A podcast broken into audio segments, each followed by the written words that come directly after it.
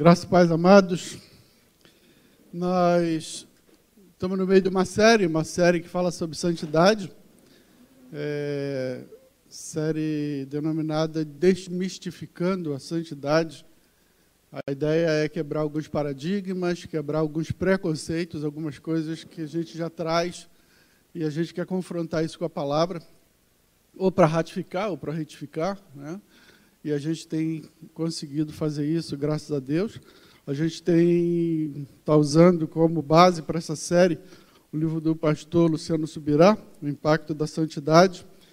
É, e como eu disse, nós estamos no meio da série, né? A série são nove semanas, nós já passamos por quatro, então faltam quatro para frente.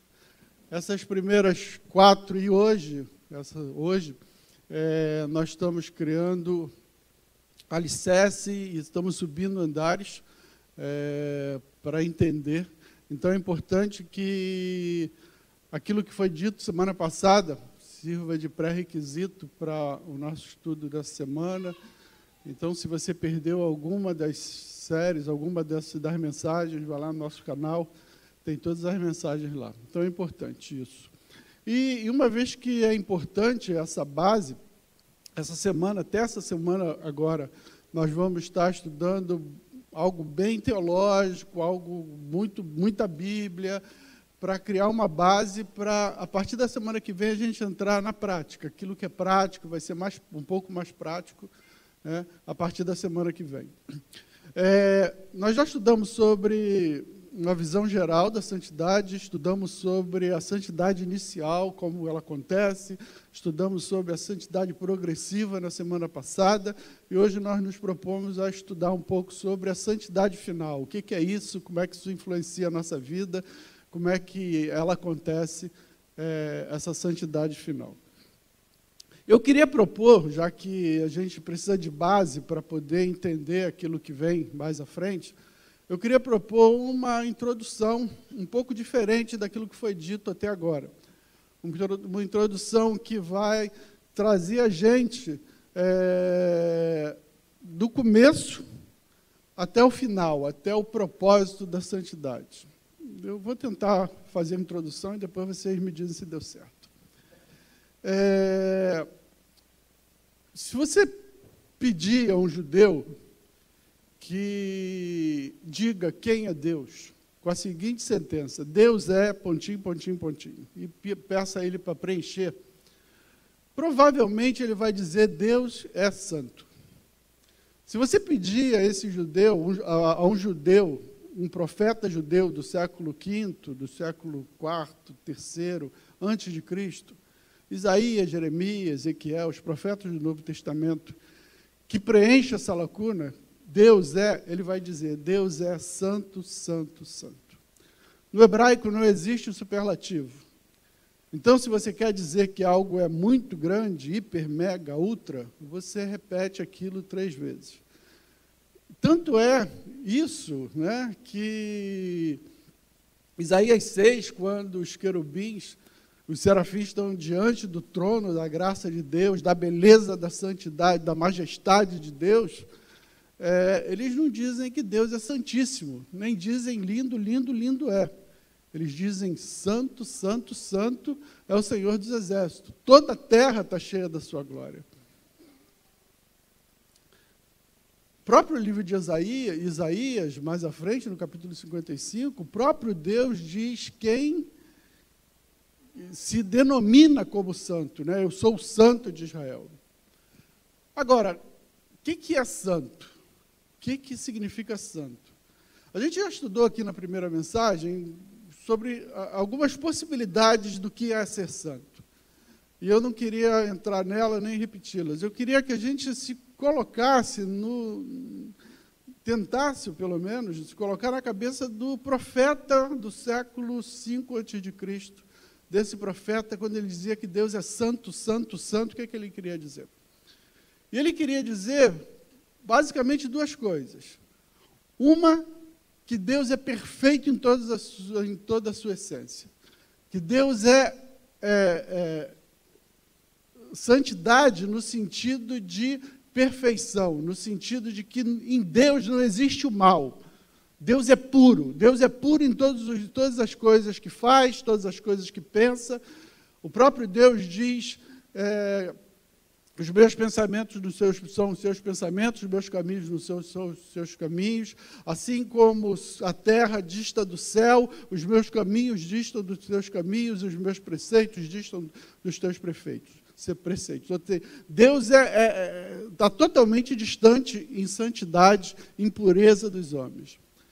Mas existe um segundo, um, um segundo, uma segunda definição de santo, que é separado. Quando o profeta diz que Deus é santo, santo, santo, ele está querendo dizer que Deus é separado, Deus é distinto. Deus ele está além de toda a criação. Deus ele, Deus ele não se mistura à criação. Ele está fora da criação. Deus é um Deus que está além de todas as coisas. É, nas palavras de Karl Barth, é, um teólogo é, suíço, ele diz que Deus é o totalmente outro. Deus é o totalmente outro. Deus é o inigualável. E, e quando é, Deus é, fala de si mesmo, ele fala dessa maneira. A quem me comparareis, diz o santo de Israel. Ele é o santo, ele é o que está fora de todas as coisas. Deus é o separado, é o distinto. Agora, se, se a gente chegar para um cristão e fizer a mesma pergunta, se a gente chegar para um cristão e pedir para que ele preencha essa sequência, essa sentença, Deus é pontinho, pontinho, pontinho, provavelmente ele vai dizer: Deus é amor. Deus é amor. Talvez porque ele já conheça todo o plano da salvação, Talvez porque ele já conheça de um Deus que se entregou na cruz por amor por ele. Talvez ele já. Porque ele já está influenciado pelos escritores do Novo Testamento que designam Deus como amor. João, João na carta dele, na primeira carta dele, no capítulo 4, 17, ele diz literalmente: Deus é amor. Ele preenche essa sentença para a gente: Deus é amor. No evangelho dele, o próprio Jesus, no capítulo 3, verso 16, diz aquela frase que é conhecida por todo mundo: Porque Deus amou o mundo de tal maneira que deu seu Filho unigênito. E não só João, né, que é chamado profeta, do, o apóstolo do amor, mas também Paulo. Paulo, na carta aos Romanos, diz que Deus prova o seu amor para conosco, tendo Cristo morrido na cruz quando nós ainda éramos pecadores. Na mesma carta, Paulo diz que o amor de Deus é derramado no nosso coração pelo Espírito Santo que nos foi outorgado, que nos foi dado. Então, Deus é amor, mas porque Deus é amor, esse amor precisa ser manifesto. Porque quando a Bíblia diz que Deus é amor, a Bíblia diz, usa uma palavra ágape. Deus é, é ágape. Deus é amor. E esse amor ágape é um amor totalmente diferente dos outros possíveis amores que a Bíblia apresenta. A Bíblia, por exemplo, apresenta o amor eros, que é aquele amor em que você ama alguma coisa porque aquela coisa pode, ou alguém, ou alguém que você transformou em coisa, pode te dar alguma coisa, pode te oferecer algo. Então você ama, não a coisa, mas você ama a si mesmo, pela, e quer usar a coisa para satisfazer você. Esse é o Eros. Tem o Filos, amor Filos, onde você ama, mas você ama. Cara, se não me amar, eu não amo também. Vamos trocar aí. Né? Mas o amor que a Bíblia diz que Deus é, o amor ágape, é o amor em que o objeto do amor é que é privilegiado. Quando Paulo diz, porque Deus nos amou quando ainda éramos pecadores, significa que Deus nos amou quando a gente não merecia ser amado. O amor ágape é aquele amor que é dado sem eu querer nada em troca. O objeto do meu amor é que é privilegiado pelo meu amor. E aí Deus, porque amor, é ágape, ele precisa, na soberania dele, ele decidiu criar o homem para que o homem fosse o objeto desse amor dele. Para que o homem recebesse esse amor, que é a essência dele. Para que ele desse, compartilhasse essa essência amorosa com o homem. Só que para o homem receber essa essência, o homem precisava ter uma qualidade de santificação. Porque Deus é santo. Deus, quando cria a natureza e cria todas as coisas, a criação demonstra a santidade de Deus, porque Deus vai criando. E Deus cria cada coisa, e a Bíblia diz que viu Deus que tudo é bom, era bom. Ou seja, cada criação de Deus, Deus dava um selo de garantia, um selo de santidade de que aquilo era bom. E Deus vai criando todas as coisas. E quando Deus cria o homem, ele dá um selo de que o homem é bom, mas o homem não pode ser só bom, porque o amor ágape é um amor relacional. Sabe, o amor ele só acontece na relação. Então Deus precisava se relacionar com o homem para que o homem pudesse receber esse amor de Deus. E para que o homem pudesse receber esse amor de Deus, pudesse se relacionar com Deus, Deus cria o homem à sua imagem e semelhança. Deus dá ao homem volição, vontade, Deus dá ao homem razão e Deus dá ao homem emoção. Características de pessoais para que o homem possa se relacionar pessoalmente com Deus.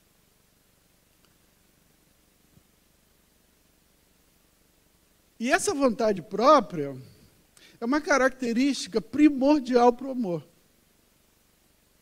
Por quê? O amor só existe a partir do momento que ele pode não existir. Deixa eu tentar explicar.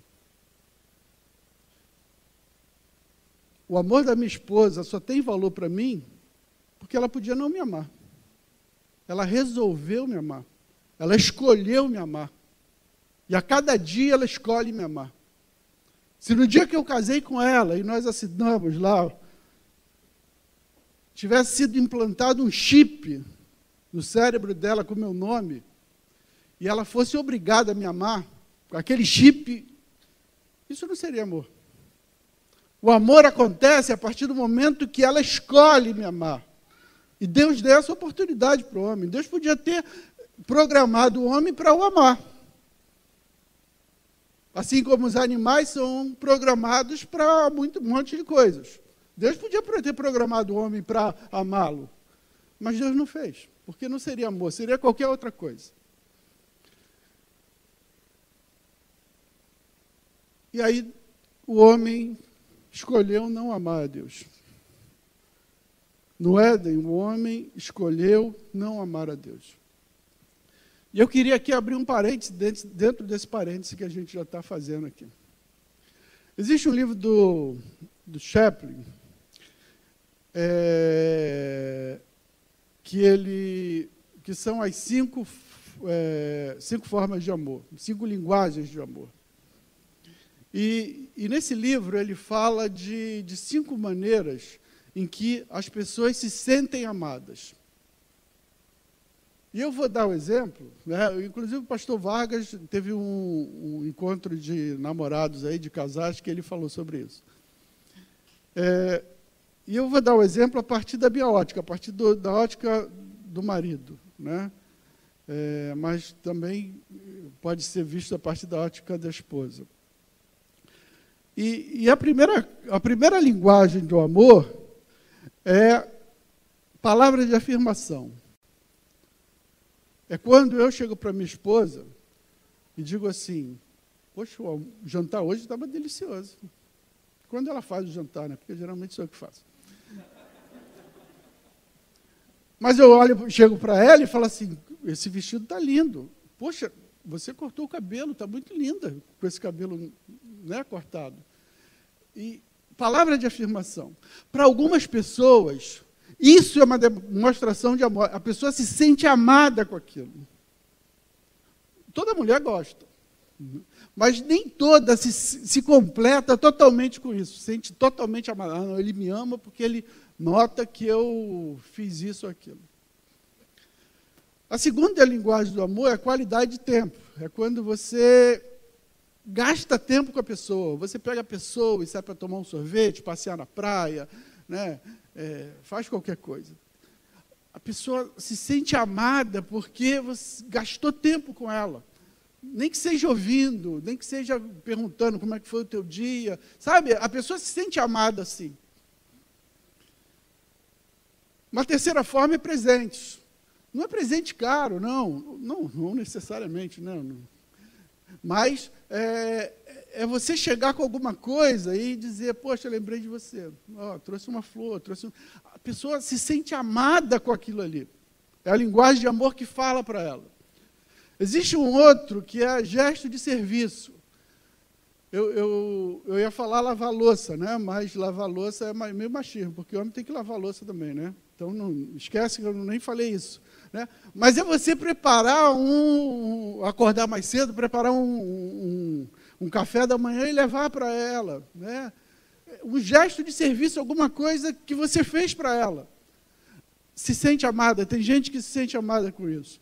Tem gente que se sente amada com toque físico. E eu não estou falando só de sexo. Eu estou falando de, de sabe, é, você fazer uma massagem quando ela está tensa, de você dar um beijinho quando ela não espera, dar um abraço quando ela, não, quando ela chega ou quando você chega. Sabe, algumas pessoas se sentem amadas com isso. Agora, sabe qual é a linguagem de amor de Deus? A linguagem de amor de Deus está lá em João 14, 21.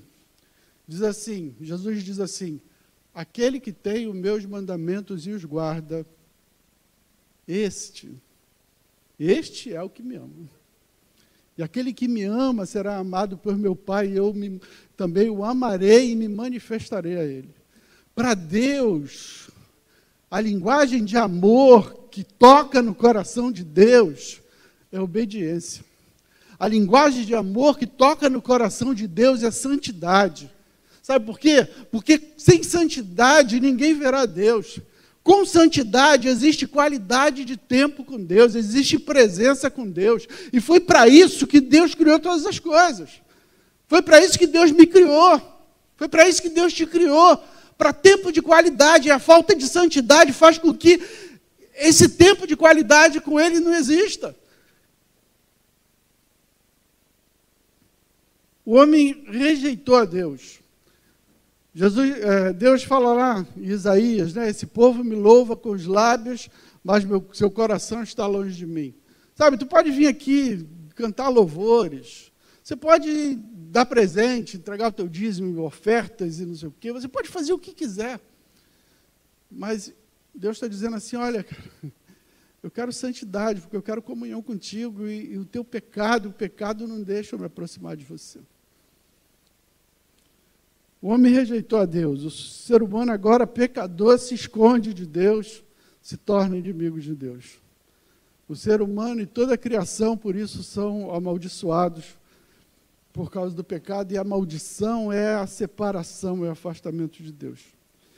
Mas a Bíblia diz que Deus já havia se antecipado a esse problema. A Bíblia diz que é, Jesus, o Cordeiro de Deus, foi morto antes da fundação do mundo. Antes do pecado, Deus já tinha é, providenciado a cura. A cruz ela é anterior ao pecado. E a partir daí, toda a Bíblia aponta para a cruz de Cristo.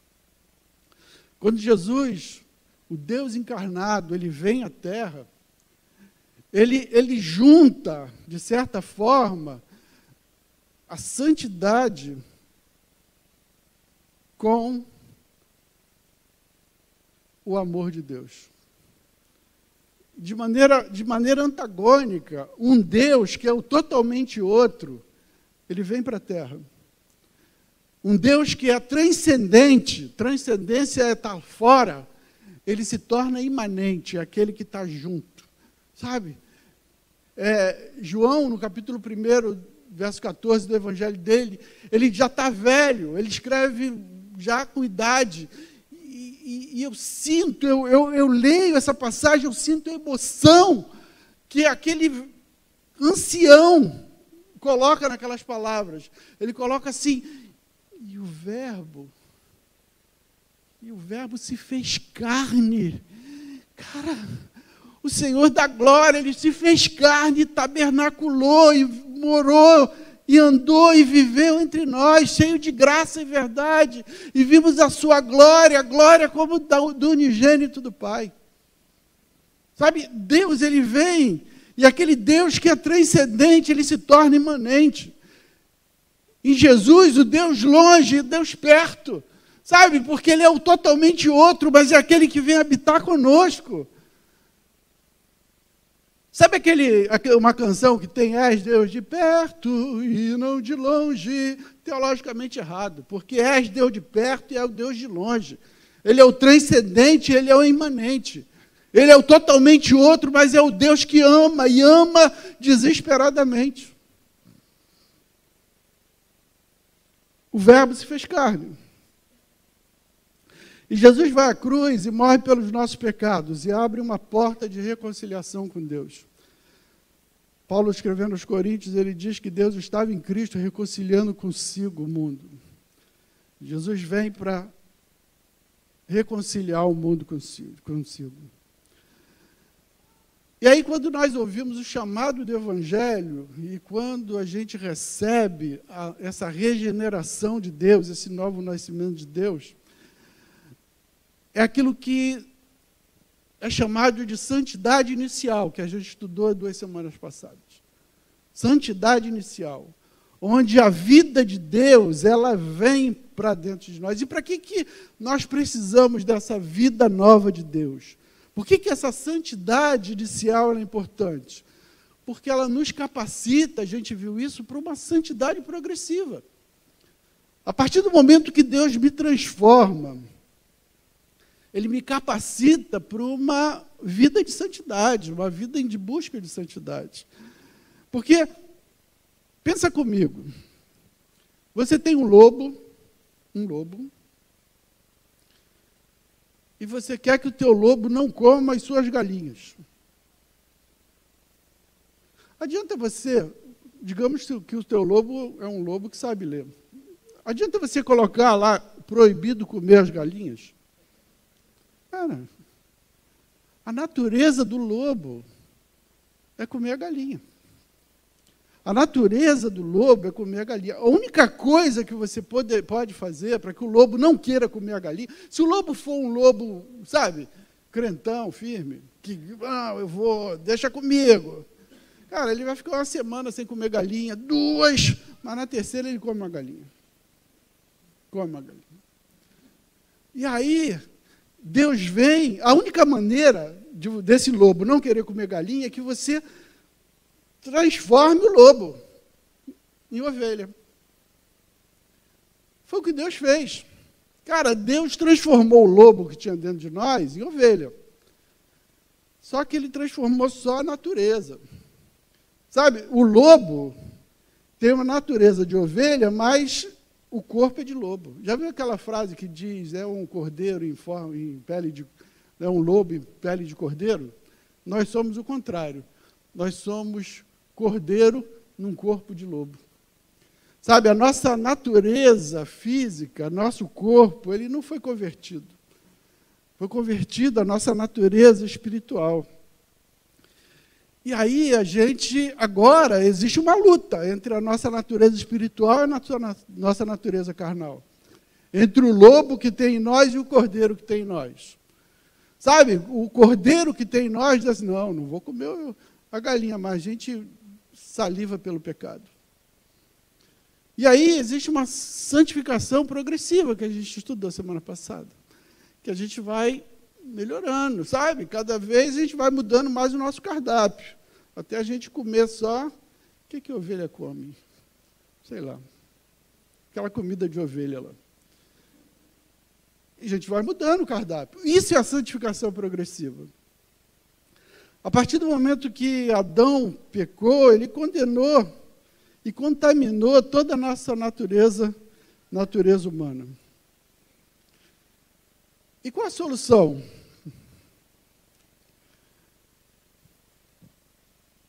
A solução é a conversão e a santificação progressiva que a gente tem visto até agora.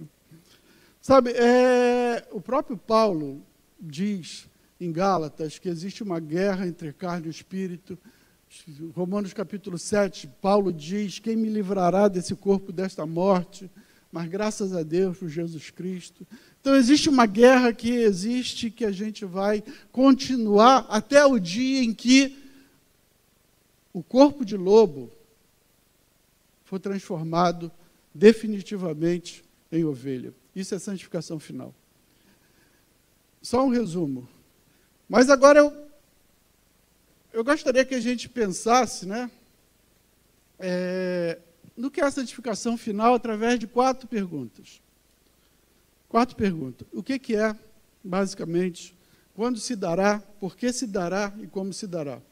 O que, quando, para que e como? Em primeiro lugar, o que é a santificação final? F.F. Bruce, no livro dele de teologia sistemática, ele diz que a santificação é o começo da glória e a glória é a santificação completada. O que, que significa? Significa que a santificação, quando a gente recebe a santificação inicial, isso é o começo da glória, da glorificação. E o final da nossa, da nossa glorificação, a nossa glorificação completada, é a santificação final. Ou seja, a santificação final, ela se confunde com a glorificação. Legal, mas que raio que é isso de glorificação? Romanos capítulo 8, verso 17 a 18 diz assim: Ora, se somos filhos, somos também herdeiros, herdeiros de Deus e co-herdeiros com Cristo. Se com ele sofremos, também com ele seremos glorificados. Porque para mim tenho por certo que os sofrimentos do tempo presente não podem ser comparados com a glória a ser revelada em nós. A glória a ser revelada em nós. Ou seja, há uma glória reservada a ser revelada em nós. Não é algo que nós vamos receber. É algo no qual nós seremos transformados essa, essa glória ela vai ser revelada em mim e em você, em nós. Não é um presente, é uma transformação, é uma mudança. Se lá no Éden a maldição do pecado alcançou toda a natureza, essa glória proposta, ela vai me redimir, mas vai redimir também a natureza. Paulo continua falando no verso seguinte: a ardente expectativa da criação aguarda a revelação dos filhos de Deus Pois a criação está sujeita à vaidade, não voluntariamente, mas por causa daquele que a sujeitou. Na esperança de que a própria criação será redimida do cativeiro da corrupção, para a liberdade da glória dos filhos de Deus. Porque sabemos que toda a criação a um só tempo geme e suporta angústias até agora. E não somente ela, mas também nós que temos as primícias do Espírito. Igualmente gememos em nosso íntimo, aguardando a adoção de filhos, a redenção do nosso corpo. A maldição afetou toda a criação. Quando Adão pecou, Deus disse: Maldita é a terra por tua causa. Maldita é a terra por tua causa. E a primeira maldição que Deus diz é que da terra seria geraria espinhos e abrolhos. Espinho não é à toa que a coroa de Jesus na cruz estava cheia de espinhos. A coroação de Jesus, com uma coroa de espinho, retrata o Cristo carregando sobre si a maldição divina em relação à terra, com o objetivo de livrar tanto a natureza quanto a nós dessa maldição que foi dada lá no Jardim do Éden. E a segunda pergunta, quando se dará essa santificação final? Filipenses diz para a gente que ela ocorrerá na volta de Cristo. Olha aí. Filipenses 3, 20 e 21. Pois a nossa pátria está nos céus, de onde, de onde também aguardamos o Salvador, o Senhor Jesus Cristo, o qual transformará o nosso corpo de humilhação para ser igual ao corpo da sua glória, segundo a eficácia do poder que ele tem de até subordinar a si todas as coisas a ressurreição, a, a, Bíblia diz que quando Jesus vier, os mortos ressuscitarão. A ressurreição é um dos rudimentos da doutrina cristã, é um dos elementos básicos da doutrina cristã. A principal mensagem da igreja é essa: que a gente serve um Deus vivo, a gente não serve um Deus morto. Que Jesus ressuscitou e que nós ressuscitaremos com ele um dia. A igreja primitiva se espalhou com essa mensagem: o Senhor vive. A primeira pregação de Pedro, depois de Pentecoste, é que o Senhor vive. Jesus ressuscitou. Se você for em Atos e ler todas as pregações, que todas elas constam, Jesus ressuscitou, ele vive, o Senhor vive, o Senhor vive, o Senhor vive. Jesus vive. Paulo escreve, escrevendo aos Coríntios, ele gasta um capítulo inteiro, o capítulo 15, só dizendo, só falando sobre a ressurreição. E como acontecerá a ressurreição? E como é que vai ser isso? Como é que isso vai acontecer? Primeiro, os Tessalonicenses diz lá no capítulo 4, verso 16 e 17: Porquanto o Senhor mesmo, dado a sua palavra de ordem, ouvida a voz do arcanjo, ressoada a trombeta de Deus, descerá dos céus e os mortos em Cristo ressuscitarão primeiro. Depois nós, os vivos, os que ficarmos, seremos arrebatados juntamente com Ele entre as nuvens para o encontro do Senhor nos ares, e assim estaremos para sempre com o Senhor. A Bíblia diz que vai acontecer o seguinte: quando Jesus voltar, que a última trombeta soar, as pessoas que estiverem vivas, os crentes que estiverem vivos, eles terão seus corpos transformados e encontrarão com Cristo nos ares. Imediatamente depois, os mortos em Cristo ressuscitarão e também encontrarão com Cristo nos ares. Isso é uma promessa divina. Isso é uma promessa que deve encher a gente de alegria, porque o túmulo não é o final. Sabe, o túmulo não é o final, existe algo grandioso prometido para nós. Para que, que se dará essa santificação final? 1 Coríntios 15, 50 diz que isso afirma, irmãos, que a carne e o sangue não pode, podem herdar o reino de Deus, nem a corrupção herdar a incorrupção. Por que, que a corrupção não pode herdar o reino?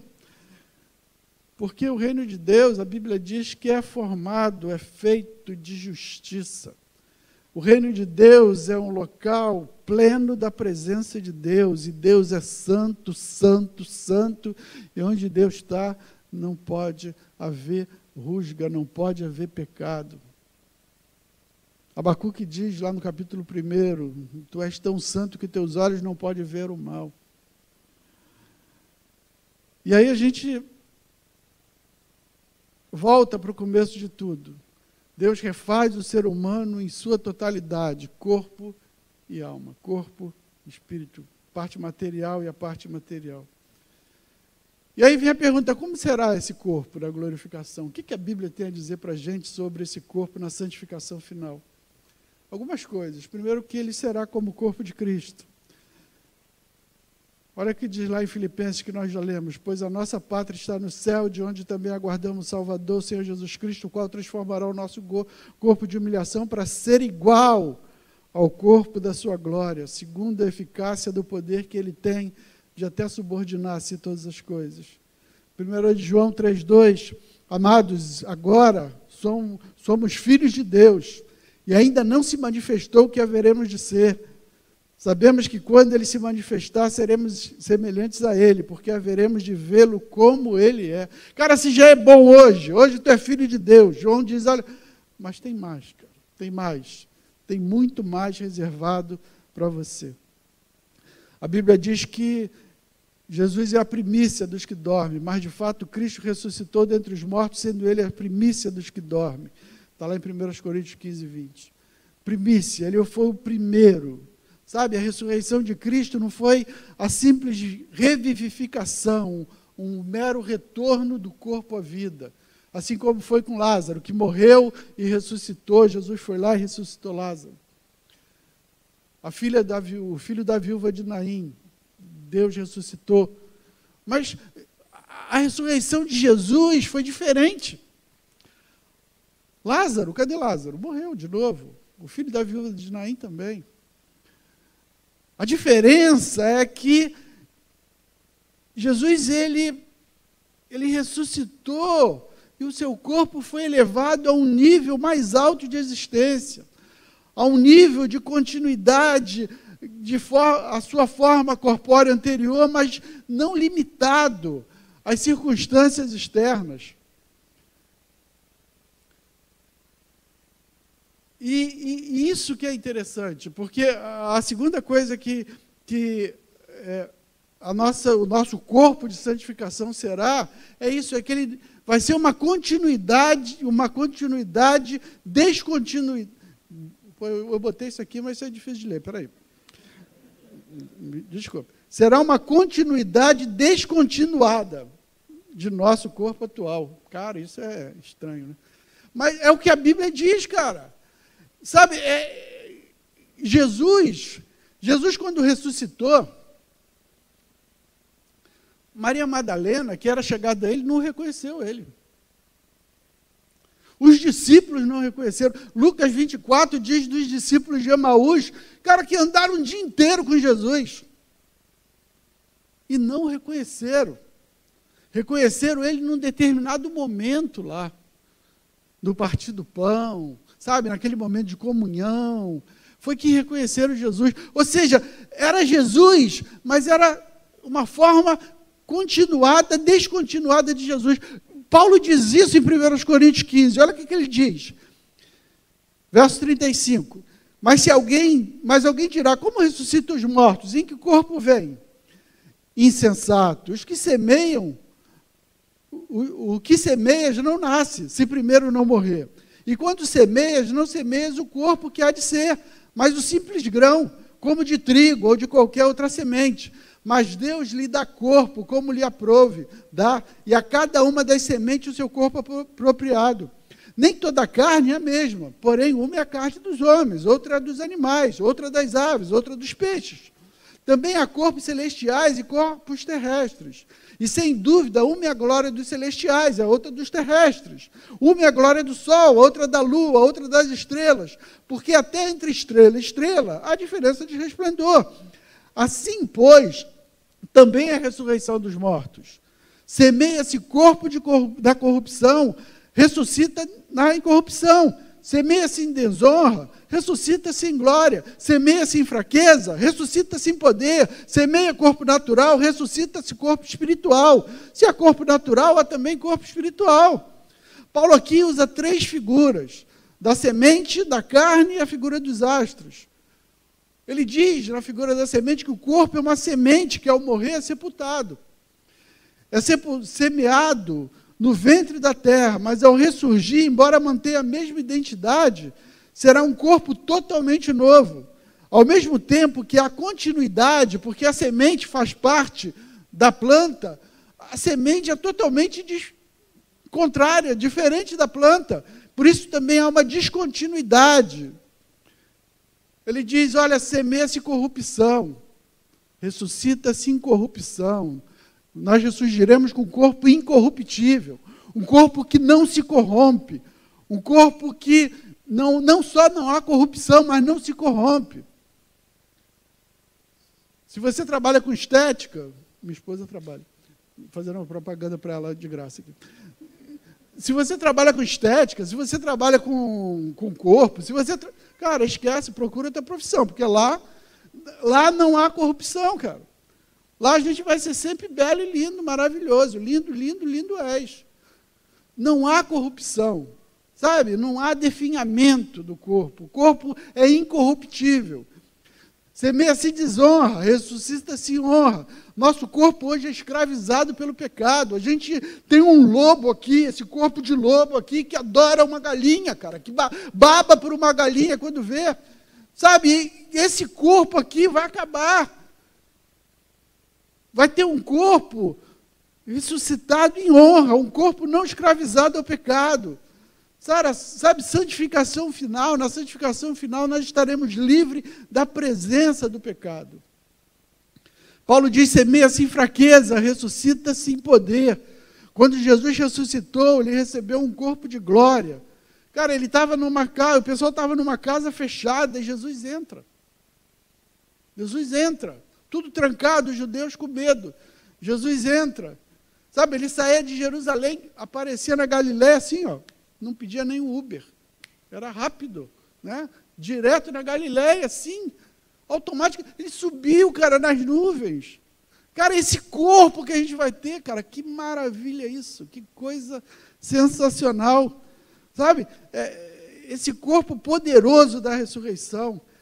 Ele diz aqui, ó, semeia esse corpo natural, ressuscita esse corpo espiritual. Nosso corpo será espiritual. Não é que o nosso corpo será, não será, é, será etéreo, será uma fumaça, será um vapor, sabe? Umas almas penadas. Não, não é isso. Não é isso. Nosso corpo será espiritual. Jesus come com os discípulos. Jesus come mel, come peixe com os discípulos. Jesus chega para Tomé e fala: Tomé, toca aqui na minha mão, sabe? É um corpo físico. Tem um livro de C.S. Lewis, é, O Grande Abismo. Cara, ele fala uma coisa que eu acho maravilhosa. Ele diz o seguinte: ele diz, olha, quando Jesus entrou naquela sala com os discípulos, não é que o corpo dele era uma fumaça e atravessou a parede. É porque a parede era fumaça, o corpo dele era sólido. O que, o que C.S. Lewis diz é que isso aqui, cara, isso aqui tudo é fumaça. Isso aqui tudo é vapor. Isso aqui não existe, cara. Isso aqui vai acabar tudo. A solidez está lá, está com Deus. A verdadeira verdade está lá com Deus. Sabe, a, a, natureza que a gente precisa ansiar está lá com Deus, cara. Cara, e a gente investe tanto aqui, cara, e não investe lá. Sabe, está lá. Está lá com Deus, é nesse corpo aqui espiritual, cara. Lá está a verdadeira verdade. Lá está a verdadeira solitude das coisas. Paulo diz em 1 Coríntios 15, ainda, no verso 53 e 57, ele diz: Porque é necessário que este corpo corruptível se revista da incorruptibilidade, e que o corpo mortal se revista da imortalidade. E quando esse corpo corruptível se revestir da incorruptibilidade, e o corpo mortal se revestir da imortalidade, então se cumprirá a palavra que está escrita: tragada foi a morte pela vitória. Onde está a morte, a tua vitória? Onde está a morte, o teu aguilhão? O aguilhão da morte é o pecado, e a força do pecado é a lei. Graças a Deus que nos dá vitória por intermédio de nosso Senhor Jesus Cristo. Cara, um lugar onde não tem morte, onde não tem dor, onde não tem choro. E a gente investe tudo aqui, cara. Investe tudo aqui. Sabe, se na santidade, se na santificação inicial, nós somos livres da condenação do pecado, se na santificação progressiva, nós somos livres do controle do pecado, na santificação final, nós somos livres da presença do pecado. Cara, agora isso vai acontecer no final. Agora, quais são as implicações disso para a gente, cara? E eu queria terminar com isso. Cara, isso tudo vai acontecer um dia. Vai acontecer, cara. Mas enquanto isso não acontece, qual a implicação para hoje, para a minha vida e para a tua vida? Eu separei três aqui. A primeira é que a santificação final me mostra para onde eu vou e me indica o caminho que eu devo trilhar. Sabe, a santificação final me aponta que é lá, é lá que eu vou chegar. Sabe, eu sei para onde eu vou. Eu não vou para lá, cara. Eu vou para lá. Sabe, a minha vida aqui hoje, enquanto isso, tem que ser que nem Paulo diz: olha, eu prossigo para o alvo, ainda não cheguei lá, mas eu prossigo para o alvo que é Cristo. Prossigo para lá, deixando tudo para trás. Cara, eu sei para onde eu vou, eu tenho um objetivo, eu tenho a finalidade, a minha vida tem uma finalidade. Eu sei qual vai ser o final, é para lá que eu quero ir. Eu quero ir nessa direção, não quero ir nessa. Eu quero ir nessa, porque Deus está me apontando que é lá, que é lá que eu devo chegar. Segunda coisa, segunda implicação é que o modo como eu invisto hoje, meu processo de santificação, interfere no resultado final. Sabe, o modo como eu invisto hoje interfere no que vai acontecer lá. Eu não tenho nenhuma influência na santificação inicial. Vimos isso? Nada eu tenho alguma influência na santificação processual. Sabe aquela ideia da, da lã que nasce de dentro e eu tenho que alguma coisa e Deus me ajuda e eu vou fazendo? Mas eu tenho influência também no resultado da santificação final. A Bíblia diz lá, o texto que nós lemos lá em, em 1 Coríntios, verso 40 e 41 diz assim: Também há corpos celestiais e corpos terrestres. E sem dúvida, uma é a glória dos celestiais e outra dos terrestres. Uma é a glória do sol e a outra a glória da lua, e outra das estrelas. Porque até entre estrela e estrela há diferença de esplendor. Cara, há diferença de fulgor. Há uns que brilham mais e outros que brilham menos. Isso lá na eternidade vai ser assim. Isso chama galardão. Isso chama recompensa por aquilo que nós fazemos aqui. Cara, C.S. Lewis diz assim: se você ler a história, você vai descobrir que os cristãos que mais fizeram pelo mundo presente foram os que precisamente foram precisamente aqueles que pensavam no mundo vindouro. Cara, não é alienação. Não é alienação eu viver olhando para lá e esquecer tudo aqui. Sabe? Mas é a minha visão de lá que faz eu fazer aqui. Isso faz toda a diferença lá quando eu chegar lá.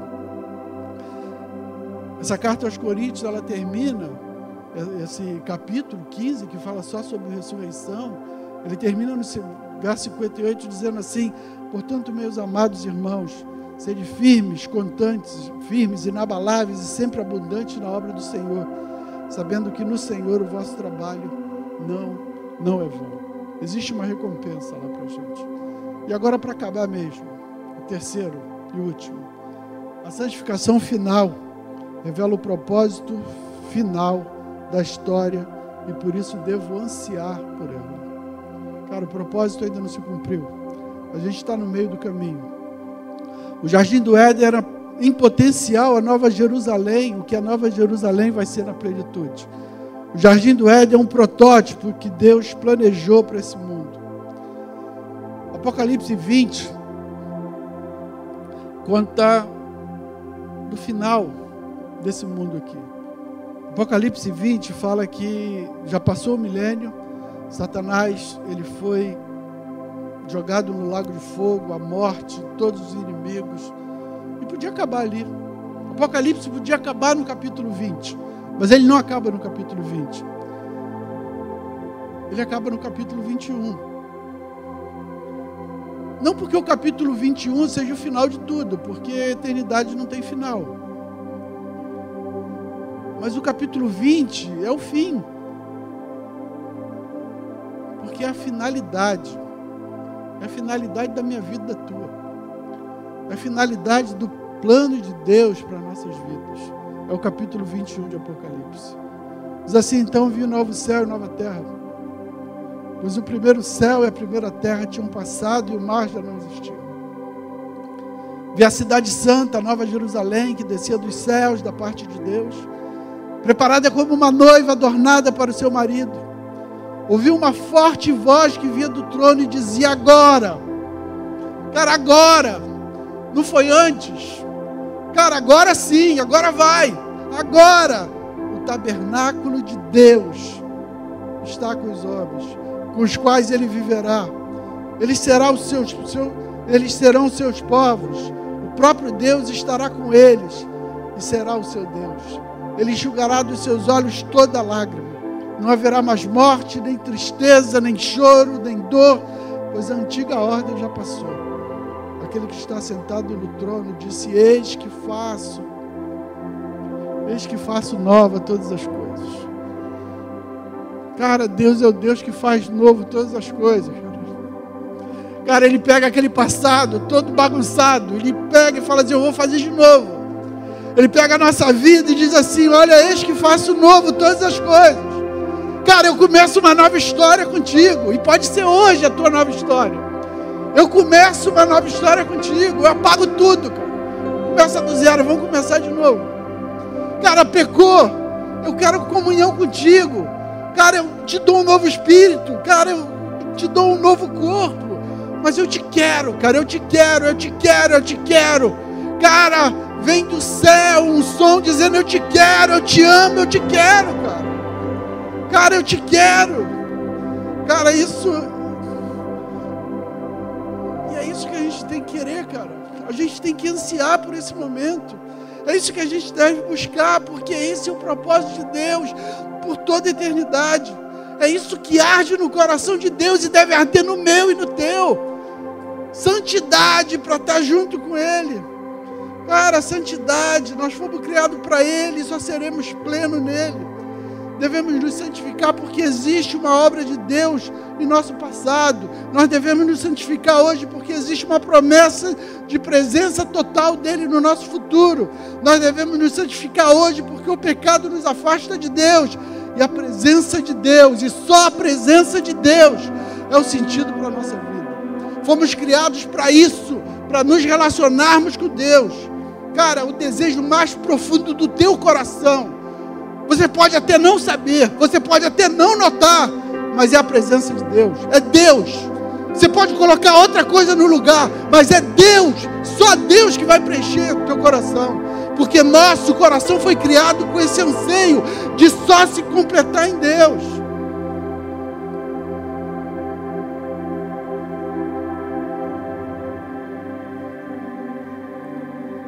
Cara, eu não sei. Eu não sei. Eu não sei como é que está a tua vida com Deus.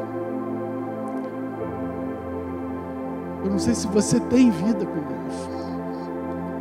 Cara, mas Deus quer a vida contigo. Deus quer botar, colocar a vida dele em você. Deus quer relacionamento contigo. Deus quer que você sinta, sinta o amor dele. Eu queria orar por você. Eu queria orar por mim, cara. Para que eu receba mais dessa graça, desse amor de Deus na minha vida. Abaixa sua cabeça, vamos orar.